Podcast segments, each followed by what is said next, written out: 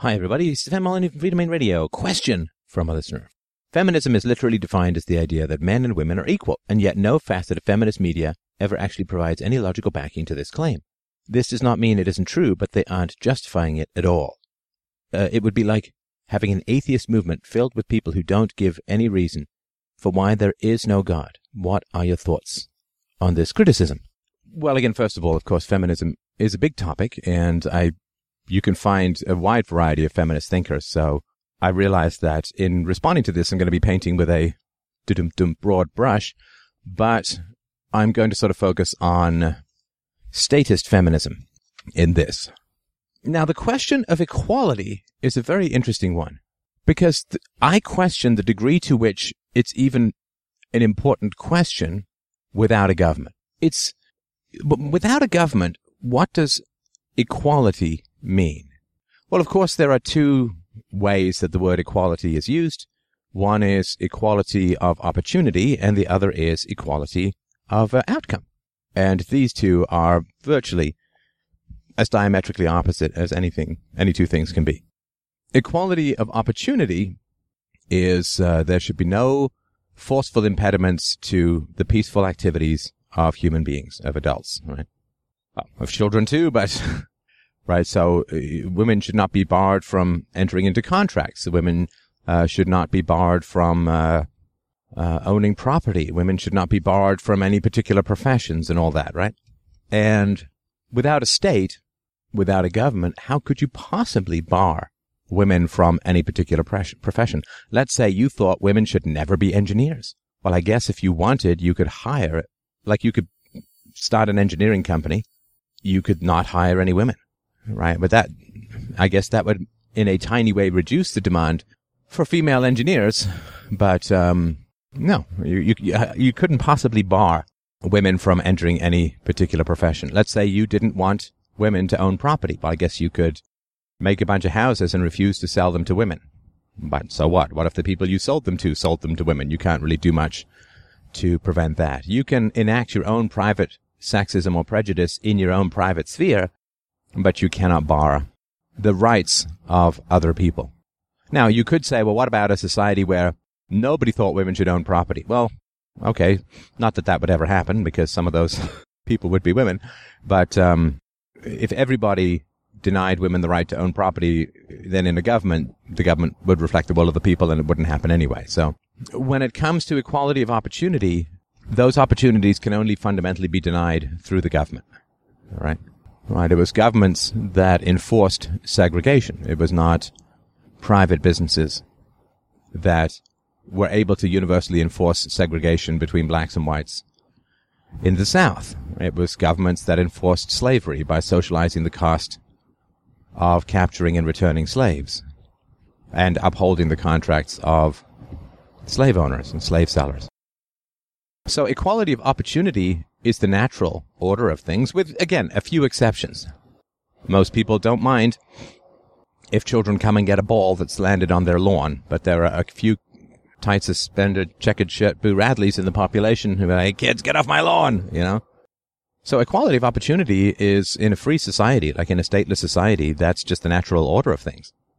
And this, of course, is one of the great tragedies of feminism at least the degree to which feminism stays true to its largely Marxist and socialist origins, is that to the degree to which women were oppressed throughout history, it was governments that oppressed them. And uh, after universal male suffrage, the next thing that happened was universal female suffrage, which resulted in the most pretty man always being elected president. A topic for another time, perhaps. So equality of opportunity is the natural order of things. It certainly does not need a government to enforce it. Uh, if the government stays out of the way, then people don't have the power to exclude women and prevent women and hold women back and so on. If you don't want women to get higher education, I, I guess you can go start a college and, uh, not let women in and so on. And, you know, fine. Okay. Well, it's all right. There are, uh, there were women's clubs in my college that didn't allow men. So no problem there, right?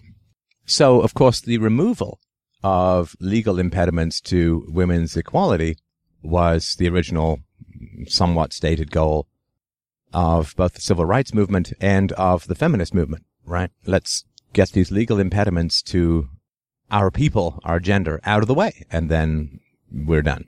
But of course, whenever there's a government, the revolution never ends because people make it their job, their career, their occupation, their calling to continue this revolution. And so they begin by fighting against legal, uh, legal discrimination through the state, and they end up by fighting against biology, which never works. and let me sort of explain what that means.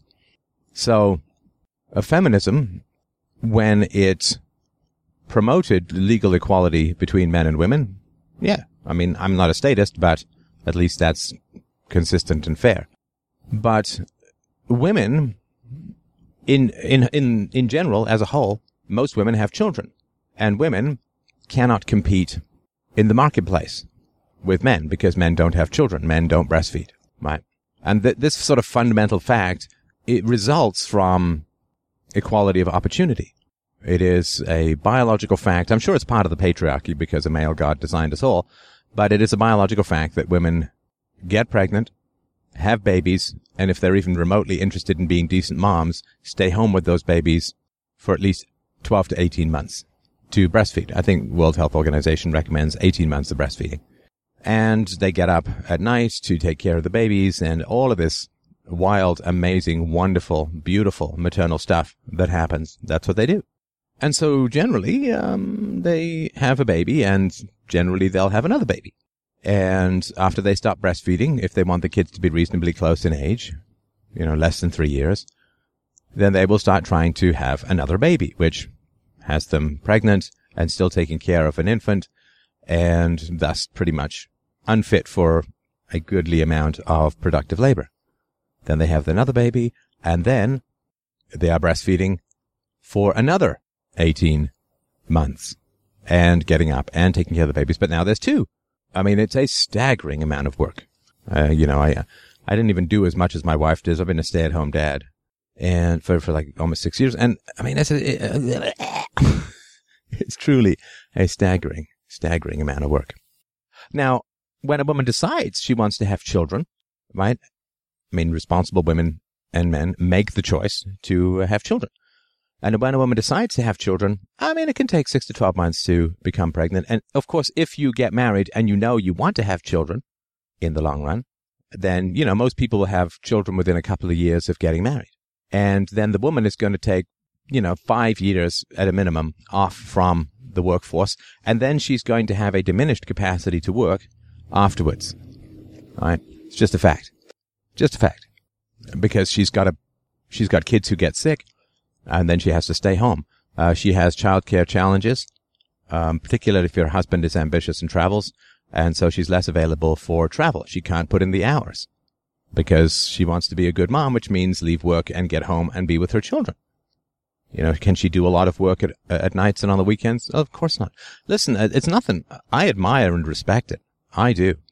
And when I was a manager, not as a, not absolutely, but very much in general, you know, you, you could see the air shadows left by the women who vanished at five o'clock.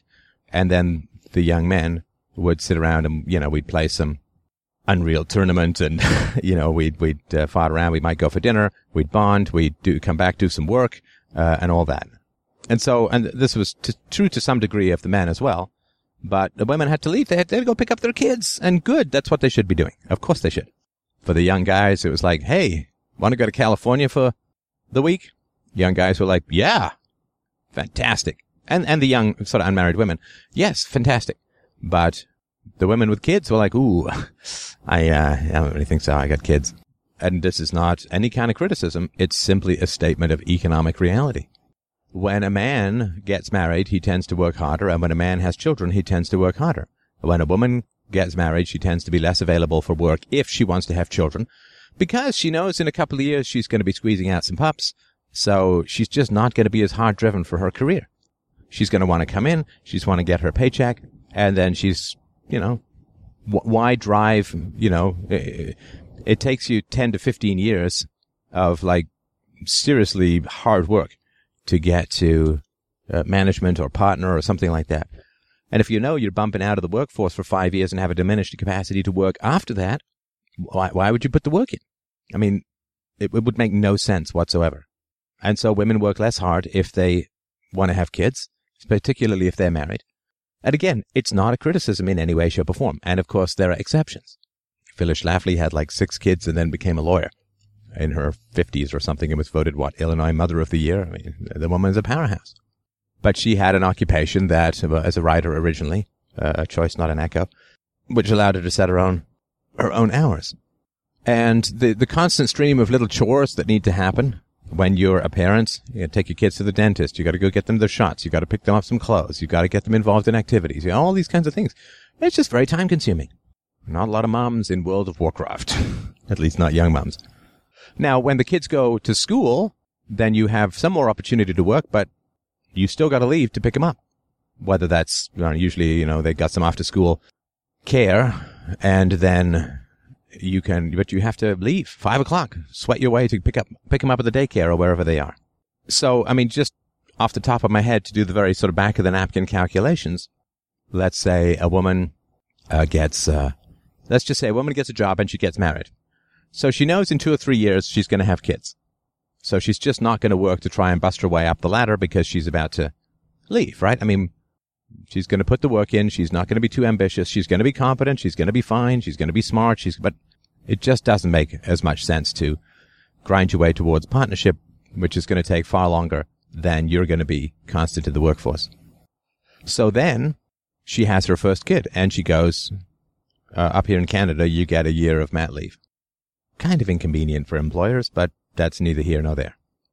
Look, for women who are great, for women who are fantastic workers and, and really competent, and yeah, I mean, you'll, you'll do whatever you can to, to make it work because really competent people are hard to get. But um, she takes her year. Now, you don't know if she's coming back. She doesn't have to tell you if she's going to come back or not, or she can come back and put in a month or two or three and then just leave. So, meanwhile, you got to train her replacement and then you've got to let that replacement go or find some other place, not knowing if she's going to stay or not. And you know that was one of two possibilities, right? Either she's going to be a terrible mom and work all the time, which is kind of disturbing and not much fun. Like, go home, see your kid, for heaven's sakes, right? Or she's going to be a good mom and then be less available to work. Sorry, ladies.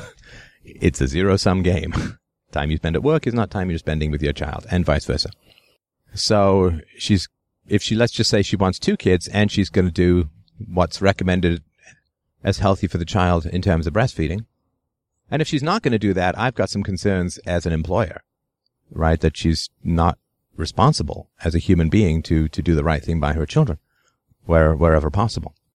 So then she has, uh, she has two kids and she takes them at least to breastfeeding and you don't know, maybe, maybe to school age, right? Well, now we're talking about a decade, a decade of diminished work just to get the kids to school age. And even after that, she has diminished work capacities. Now, 23, 24, 25 years after she's married, her kids are up and grown and so on. And now, almost a quarter century later, after her first job, she is available for unfettered full-time work. That's the reality. And so in a state of equal opportunity, women economically don't do as well as men because men don't carry the babies, men don't breastfeed, blah, blah, blah, blah. And so, of course, traditionally throughout history, what has happened is women have chosen men for their capacity to provide resources to the women and the children. They've needed reliable men, steady men, good-natured, smart, generous men. And if a woman chose wrong, her life was ruined. Ruined. Right? If she had two kids with a guy who then, who was beat her or drunkard or whatever, right? Well, she's really in trouble, right? I mean, she can get a divorce and so on, right? And then the state can force the man to pay and for the kids and so on, but it's, it's a huge mess, right? So sperm, sperm hunting was like an Olympic sport for women in the past. Find me some good sperm. Now, of course, the challenge for women in sperm hunting is that the better the sperm, the better the opportunities for the man to sleep around, right? I mean, a minority of men get the majority of dates, right? The more alpha the male, the more attractive the male, the more the woman wants to have his children, but then the more he's going to want to sleep around with other women and have that opportunity, and other women are going to throw themselves at him and so on, right? So women, you know, would, would do the sort of regretful compromise thing, right? Which is, well, you know, he may be a bit of a schlub. He may not be the hottest guy in the known universe. And there's a bad boy with a motorcycle and a six pack of beer and abs. Um, but I've got to grit my teeth, cross my legs, and not do the Marlon Brando, but instead do the Tony Randall, right? Oh, I don't know. Ask your parents. So in a state of equality of opportunity, women don't, in aggregate, don't make nearly as much money as men. And this is, I mean, this is well known. This is why it's illegal to ask a woman if she's married. This is why it's illegal to ask a woman how old she is. This is why it's illegal to ask a woman if she plans to chil- have children or has children. It's illegal because women don't want equality of opportunity in the feminist paradigm. Women don't want uh, equality of opportunity. They want equality of results, right? They want to make as much as men do while at the same time staying home with children have your cake and eat it too. Have kids and make as much money as if you didn't have kids. I mean, it's madness. But given that men are so keen on just giving women whatever they want, because men are egg hunters and women are sperm hunters, you know, it's a madness that works. Because right? women will seriously stomp their feet and say, I don't make as much as men. And then men will say, well, wait a minute. How about if you're not married same education, and been in the workforce for the same amount of time as a man. Oh, you actually make slightly more than men. So this is not true. Women who want to have kids and take time off from work and work part time and, and uh, flex time and sh- job sharing and all, they want to make as much as if they were there. So you want to have your cake and eat it too. I get that. Look, men want that too. You would want the stability of monogamy and the variety of polygamy. But of course, if a man wants his cake and eat it too, he's an evil adulterer, right? He's a cheater and must be railed against, divorced, and strip mined through the court system of all available testicles. So when a man wants the stability of monogamy but the excitement of polygamy and acts on it, he's terrible. But when a woman wants to have her cake and eat it too, she wants to have kids and take time off from work and then earn as much as if she was still at work. Well, that's called equality.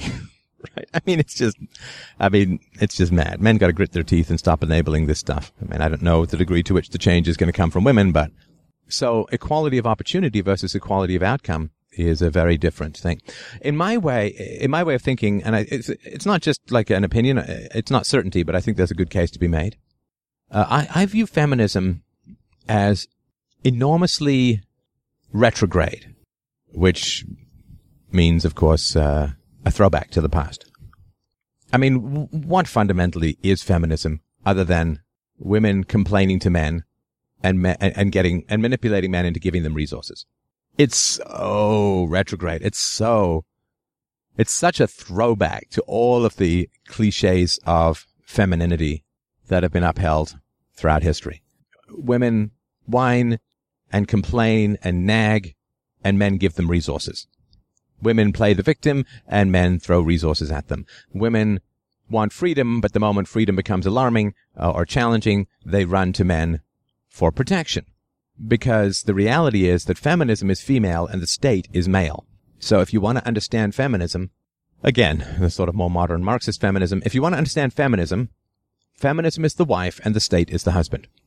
Right? This is feminism is the wife and the state is the husband. This is the only way to understand feminism and how ridiculous it really is. And the reason that the state is male is manifold, right? Yeah, there are female politicians, but the state is not about not about politicians. It's like saying the mafia is about the charisma of the Godfather, right? No, the, the state is about guns. Uh, guns were invented by men. Uh, the police force is overwhelmingly male. Prison guards are significantly male, and at least in in male uh, only um, mixed or male prisons. So the state is male. Propaganda arm is female, at least in terms of early public school education. But the state is as male as the Catholic Church.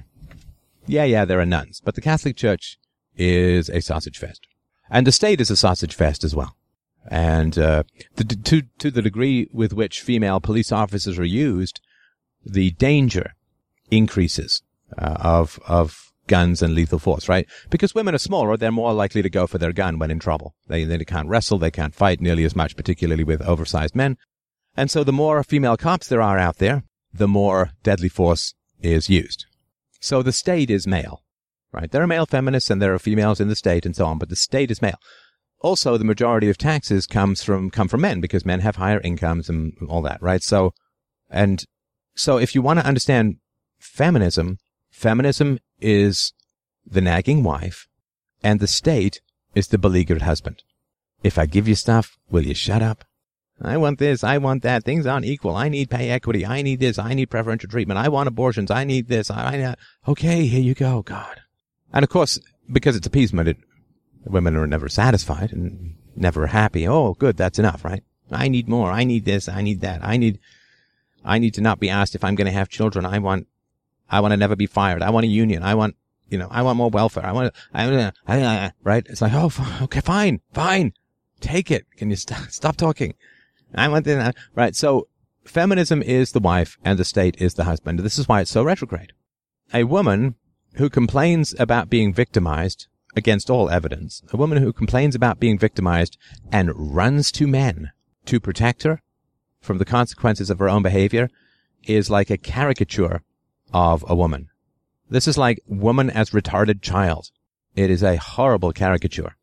Every time a woman suggests a law She's demanding that men fix helpless women's problems. Every time a woman runs to the state, she's demanding that the patriarchy intervene to save her from the consequences of freedom. For a woman to use her femininity as a tool to manipulate resources out of exhausted and beleaguered men is the ultimate retrograde caricature of bad femininity. There was a um, law proposed recently in uh, Florida, and the law was custody just gets split, right? Forget it. Custody gets split, and nobody gets child support. Well, that's called equality, right? And feminist groups, National Organization of Women, all descended on Florida and railed against this, right? Women who run to men to be protected from the consequences of the freedom they demanded from men in the first place are ridiculous human beings. I mean, they're not ridiculous because it works, right? I mean, they're philosophically ridiculous. Morally, they're ridiculous. They're not ridiculous because women stamping their feet very often shake the apples of resources from the outstretched arms of men, right? I demand freedom. With freedom comes responsibility. I don't want that. I want freedom, and then I want to be protected from the consequences of the freedom that I have so strenuously demanded, right? So women want the freedom to divorce men. Great. Great. So you have the freedom to divorce men. So if you choose to quit your job of being a wife, you don't get paid anymore. So if you divorce a man, then don't, don't, don't take his money. No, I don't want that. I want the freedom to quit, but I still want to collect a paycheck. I want the freedom to divorce a man, but he must still pay me money as if I'm married to him. Well, then you don't really want freedom, do you? Right? With freedom comes responsibility and consequences. And so a woman demanding freedom Fine, great, here's your freedom. And then a woman demanding that men protect her from the consequences of bad choices means that she doesn't want freedom anymore. I want to be free when it suits me. When things go badly, I want to run to the government, run to the men, run to the patriarchy, so that men can be forced to pay for the consequences of my mistakes, of my bad decisions. I mean, this, it's so absurd, it's pitiful. And, you know, again, hundred years in the future, they'll wonder how the hell we even tied our shoelaces. How come they didn't all use Velcro? I mean, how could they possibly tie their shoelaces, acting in such an irrational and ridiculous manner? And this process has no end, because you're fighting against biology. And even asking women to not manipulate men into giving them resources is kind of fighting against biology. I mean, other than a few fetishists, there's not a lot of people who enjoy looking at nude pictures of grandmothers. G-MILF 101. I mean, men are physiologically and biologically attracted to fertility and to even features and hip waist ratios that indicate good genes and right can't fight biology. You won't see Grandma Moses. I think she's dead now, but when she was alive, you wouldn't see her in a Victoria's Secrets catalog. Can't fight biology. But you can pretend to, whatever, right? But women complaining in order to extract resources out of men it's uh, it's it's what homely women do to get resources, right? I'm sorry to be so brutal, but biology is biology. Attractive women don't need to complain and nag to get resources because they're physically attractive enough and have enough signs of fertility and fecundity to get resources from men, right? Like a woman who looks like a 10 sitting in a bar doesn't need, doesn't need to nag men to buy her drinks, right? Nagging comes from uh, unattractive women who want resources and can, cannot provide sexual attractiveness in order to get resources. And they're, you know, they're frustrated and, and all that. And, and so they nag and they complain. And, uh, it's, why, why do moms do it? With, why do they nag and complain? Because moms are less physically attractive. They've lost the, the, the zing that comes from being unattached and pre-child, right? Their eggs are booked. They're no longer in the sexual marketplace. And so they can't get resources by sitting in a bar and looking pretty. They then have to get resources by nagging, right? So when a woman is fertile, she gets resources for her fertility. After she has children, after she is um, spoken for, after she is married, uh, then the tendency is to she can't get resources from men by being uh, attractive because uh, you know leaky boobs, stretchy belly, figure wrecked, no sleep, bags under her eyes, sitting around in sweatpants with curlers in her hair. You know, not sexual juiceometer twelve thousand model of feminine allure, right? So then, when a woman can no longer get resources because she's sexually desirable, and again, I'm not, please understand, I'm not trying to say that moms are not sexually desirable. I'm married to one. I would last guy in the world to say that. But what I'm saying is that biologically, a woman gets fewer resources after she's married and has children from other men. And she is less sexually attractive from a biological standpoint because she already has children in the same way that a father, a single dad who has two kids is less attractive than a single man with no children, all other things being equal, because his resources are going to be consumed by kids and he may not want more and all that, right? It's just, just the way it is. I am uh, far less attractive to women as a whole because I'm married, I'm a stay-at-home dad, I'm devoted to my wife and child, and blah blah blah blah. Right? I mean, I don't want to have my I, I don't pretend to have my cake and eat it too. Right? And so there is um, a conflict on, on how you get resources. And the less attractive a woman is, the more she nags. And the more attractive she is, the less she nags. And a woman who is attractive has a positive but contemptuous view of masculinity, right? Like I just, I wear a low cut top and drinks magically appear in front of my cleavage, right? Whereas a woman who is less sexually attractive has a contemptuous but negative view of men. And of course, a mom you know, this is even creepy to talk about, but of course a mom is not going to control her children through her sexual wiles, right? I'm withholding sex from you, Johnny, because you didn't finish your veggies, right? I mean, it's too creepy to even consider or contemplate.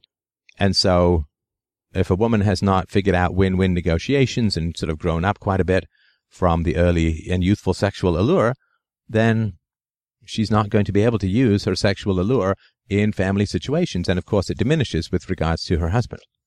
Now, of course, women artificially prop up their sexual allure in marriage by making it monogamous, which again, I don't have any, I think it's great, but I mean, that's sort of a, a sort of fundamental reality of, of why it happens.